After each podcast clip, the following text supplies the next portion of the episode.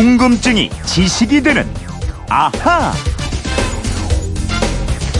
생활 속에서 불쑥불쑥 튀어나오는 궁금증, 마르지 않는 샘물 같습니다. 별의별 궁금증이 계속 들어오고 있는데 궁금증 해결사죠. 오승훈 아나운서와 풀어보겠습니다. 안녕하십니까? 안녕하세요. 네, 오늘은 뭐 먼저 설명을 해 주실 게 있다고요?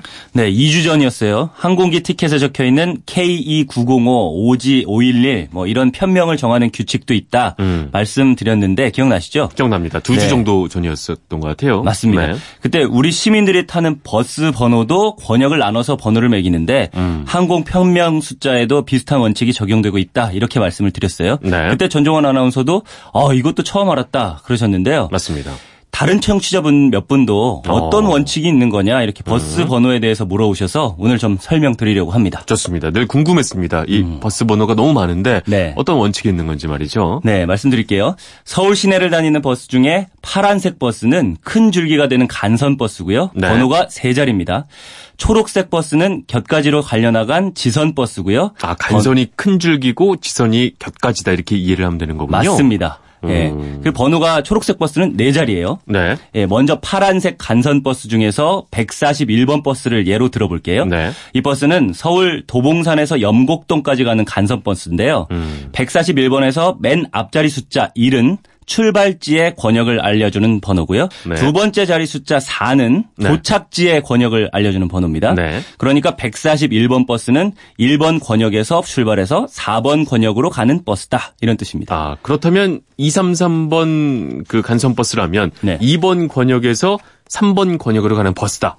맞습니다. 이런 뜻인 거죠? 네. 뭐 310, 371번 버스다. 이러면은 3번 권역에서 7번 권역으로 가는 음, 버스다. 알겠습니다. 이렇게 얘기할 수 있어요. 됩니다. 그럼 아까 물어보신 대로 1번 권역, 2번 권역은 어디일까? 이게 네. 궁금하실 것 같아요.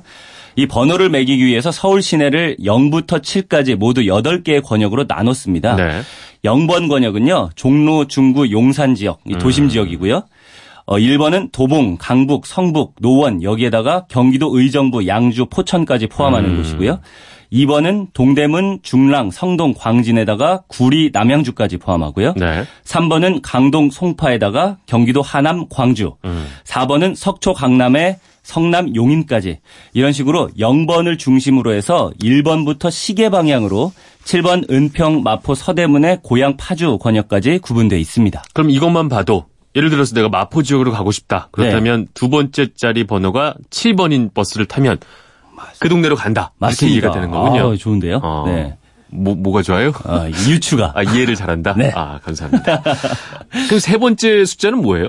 세 번째 숫자는 이게 파란색 간선 버스는 세 자리 숫자고 지선 네. 버스는 네 자리 숫자라고 말씀을 드렸잖아요. 네. 두 버스 모두 앞에 두 자리 번호는 출발지와 권역, 도착지의 권역을 차례로 나타내는 거고요. 네.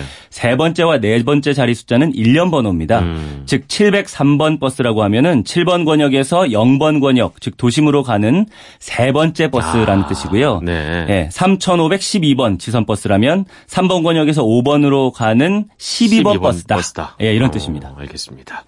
이게 서울 얘기인데 네. 서울만 이런 건가요? 아니면 다른 지역도 뭐 이런 비슷한 시스템인 건가요? 어, 이게 대구도 이 버스 번호 체계가 쓰고 이- 쓰여지고 있다고 해요. 네. 이 버스 번호 체계를 제일 먼저 쓰기 시작한 곳이 바로 대구라고 합니다. 음. 대구의 노선 버스 번호는 출발지와 경유지, 도착지까지 다 알려줍니다. 네.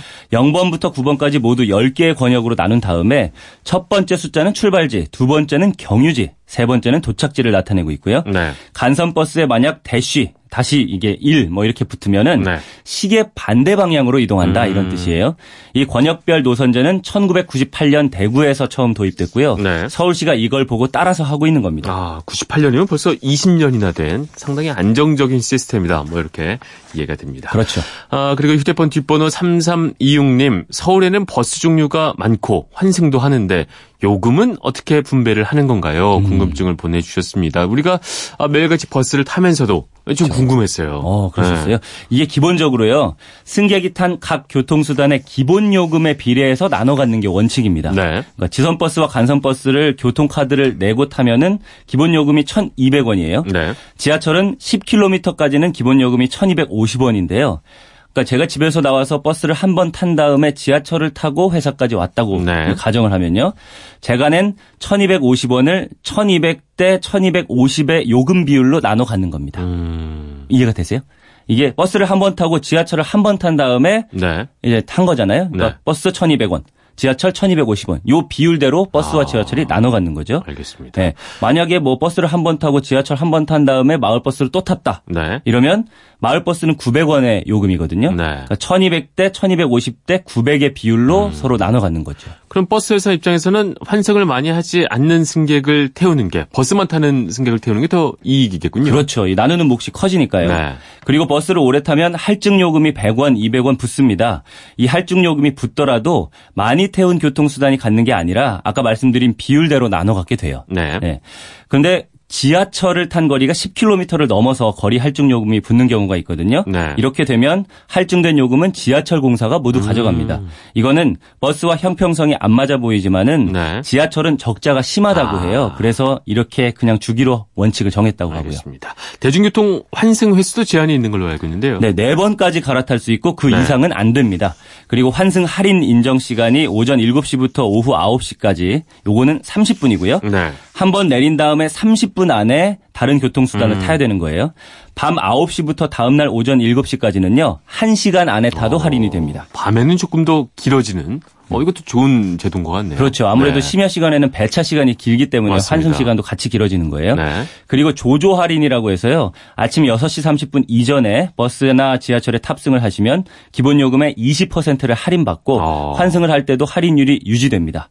이거는 아마 지금 버스에서 저희 방송을 듣고 계신 분이라면 네, 그렇네요. 모두 할인을 받고 계실 어, 거예요. 이 할인은 그 현금이 아니라 교통카드 이용했을 때만 가능한 거죠? 맞습니다. 네. 자동적으로 계산이 되거든요. 네. 우리가 버스에서 카드를 태그할 때 현재 시각이 같이 표시가 되거든요. 네. 이것도 환승 할인 시간과 할인 시각 등을 계산하기 위해서 표시되는 겁니다. 네. 자, 그러면 여기서 앗 이런 것까지는요. 친구나 회사 동료, 가족들 여러 명이 함께 버스를 탈 때가 있죠. 네. 이때 번거로우니까 카드 한 장으로 다 계산하기도 하잖아요. 맞습니다. 저도 뭐 부인과 차를 탈 때는 버스 탈때 두 명이요, 아니면 뭐 그렇죠. 세 명이요 이렇게 해요. 네. 맞습니다. 만약 처음 탈 때는 다섯 명이 타는데 중간에 환승할 때는 세 명이 하지 않고 두 명만 한다. 이런 경우가 있을 수 있어요. 머리가 깨질 것 같은데요. 그러니까 일부만 환승하고 네, 나머지 일부만 그냥 내려버리는. 네. 그렇죠? 이럴 때도 카드 한 장으로 다 할 수 있을까요? 어, 그러니까 복잡해져요. 어, 잘 모르겠어요 이거. 네. 음. 요거 가능은 한데요. 네. 이럴 때는 카드 한 장으로 두 번 나눠서 계산을 하시면 됩니다. 음. 즉 기사님한테 세 명만 환승할 거니까 세 명 요금분을 내겠다고 먼저 단말기 조작을 요청한 다음에 카드를 하면서? 댑니다. 네, 아. 그러면 세 명께 찍히는 거예요. 네. 이어서 다시 기사님한테 두 명 더요. 해서 다시 요금 조작을 요청을 해서 카드를 음. 태그합니다. 그러면 다섯 명이 모두 이제 인정이 돼서 탑승을 네. 했다가 내릴 때에는 카드를 태그에 대면 다섯 명이 다 내려요. 그 다음에 두 번째 버스를 탈 때 다시 뭐 세 명이 탄다 그러면 세 명입니다. 레- 얘기한 다음에 타면 세 명이 다 환승이 적용이 됩니다. 네, 알겠습니다. 중간에 환승 인원이 달라질 때 한번 좀 써먹어봐야 되는 이제 그때 몰랐던 네. 얘기였습니다. 그리고 한 가지 더 말씀드리면 네. 이렇게 한 장의 교통카드로 버스 환승을 할 때는요 최대 30명까지 할인이 가능하다. 네, 이것도 알아두시면 좋겠어요. 있군요. 네. 알겠습니다.